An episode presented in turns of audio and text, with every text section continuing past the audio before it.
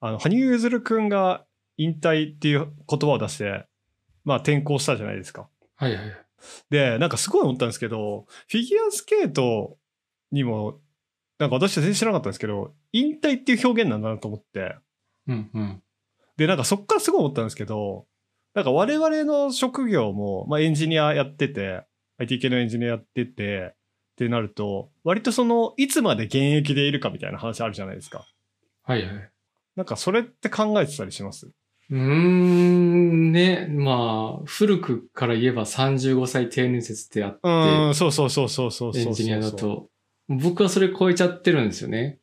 うんうんうんうん。で、なんか今の自分見ると、その、まあ、仕事的な話になるんですけど、会社の中では、なんか一応リーダーみたいな役職つけてもらったんで、うんうん。で、そのタイミングから本当に自分でコードを書く量自体が結構減ったんですよね、会社の中で。うん。あ、これもう、ちょっとした引退やなって思った瞬間はありましたね。あへー。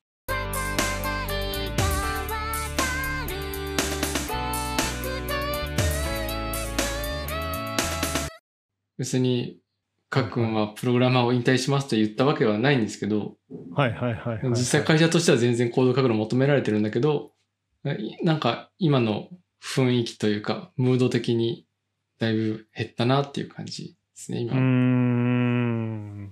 まあ、よくある、マネジメント側に回るっていう感じになってきますもんね、年齢上がってくると。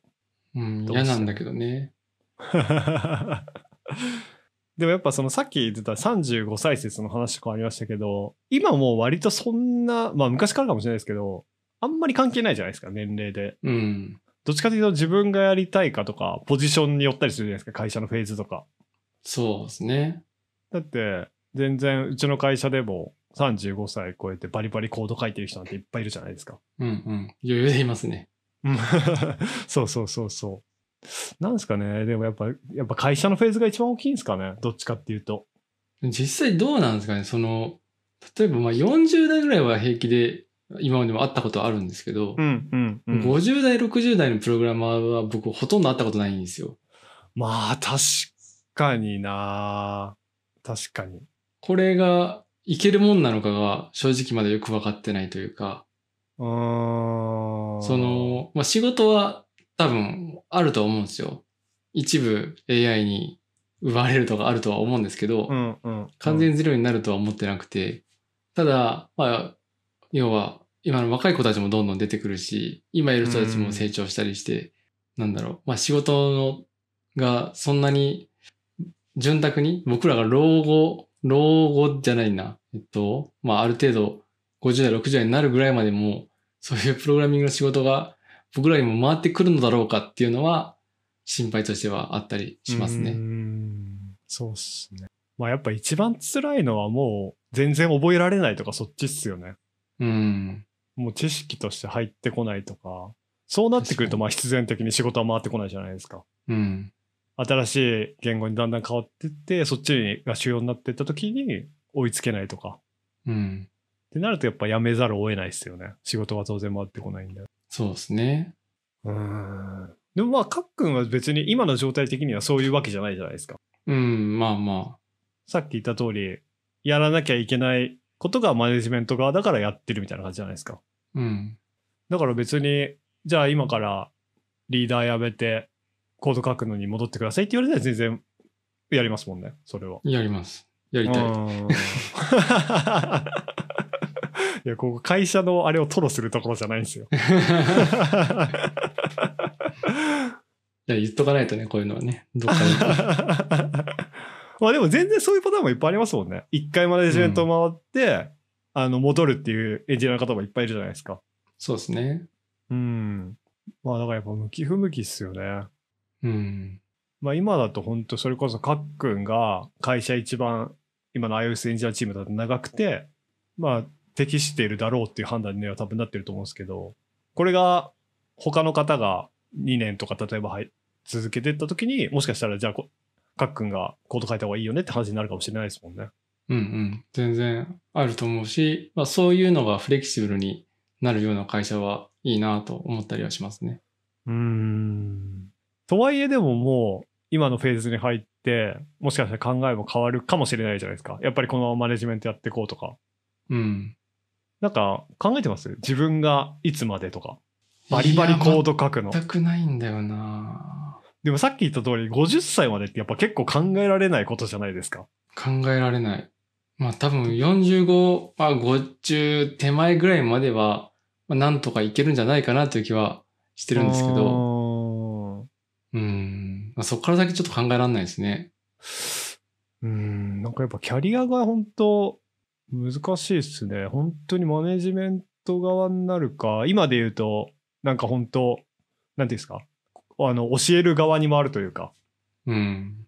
まあなんかコミュニティとか開いて教えたりとか、やるとか、自分でサービス持つとか。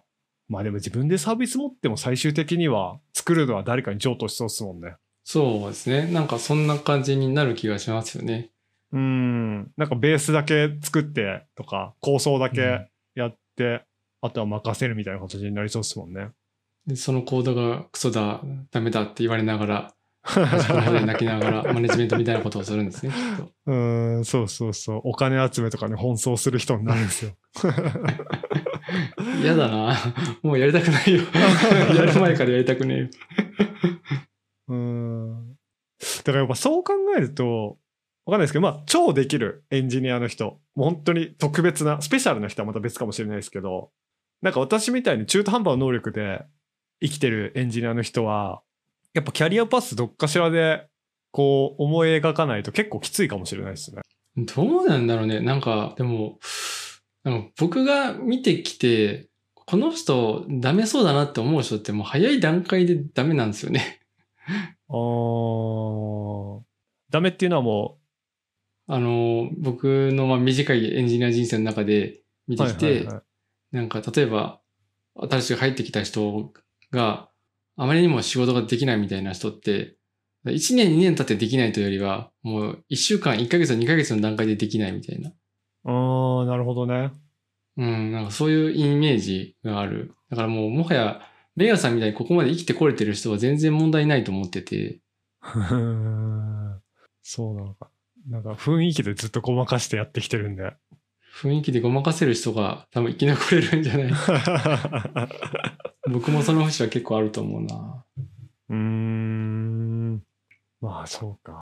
でもやっぱりなんか、この業界入ってすごい思ったのは、なんかエンジニアとかって外から見ると、なんか一人で仕事して、なんかこう自分でじだけの力があればできるよねみたいな雰囲気あるじゃないですか。何にも知らないと。うん、うん。でもこの業界こそ人とのつながりめちゃくちゃ大事じゃないですか。だか大事ですね。らやっぱ年取るまでに知り合いいっぱい作っとくのって、やっぱ結局大事っすよね。やっぱ人脈大事だなとは思います。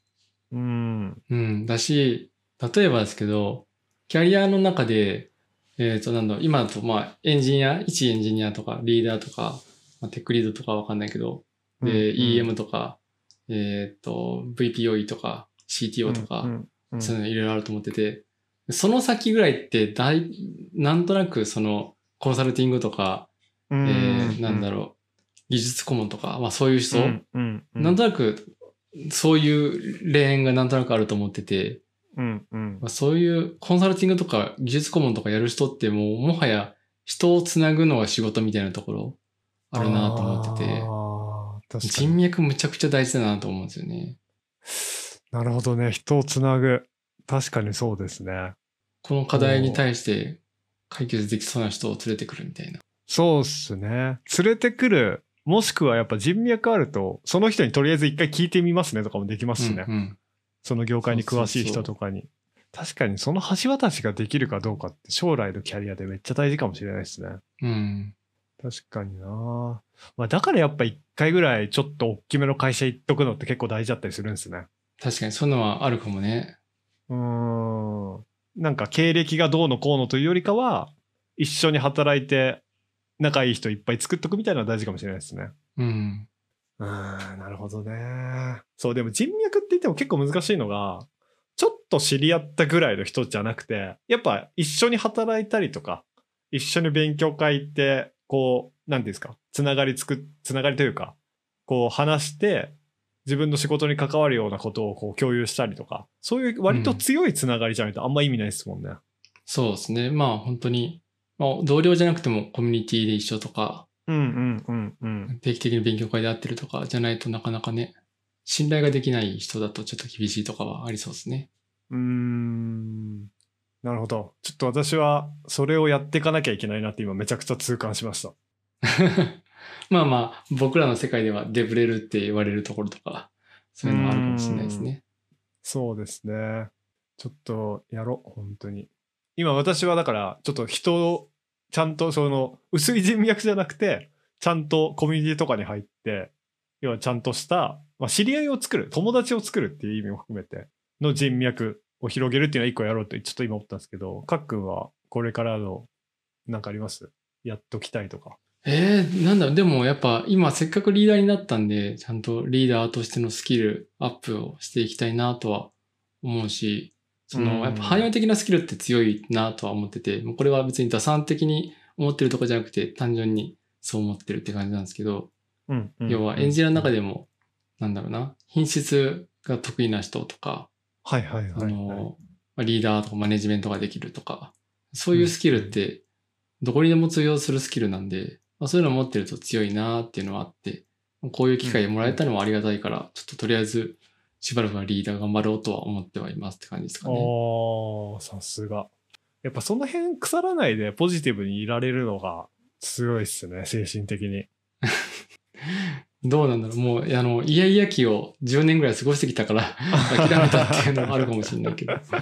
まあでもなんか割とこう精神的に腐っちゃうタイプの人って結構いるじゃないですか。うん。まあなんか仕事適当になっちゃうまではいかないですけど、なあなあになっちゃうみたいな人も結構いるんで、そこを精神保てるだけでもだいぶ違いますね、やっぱ。いやありがとうございます。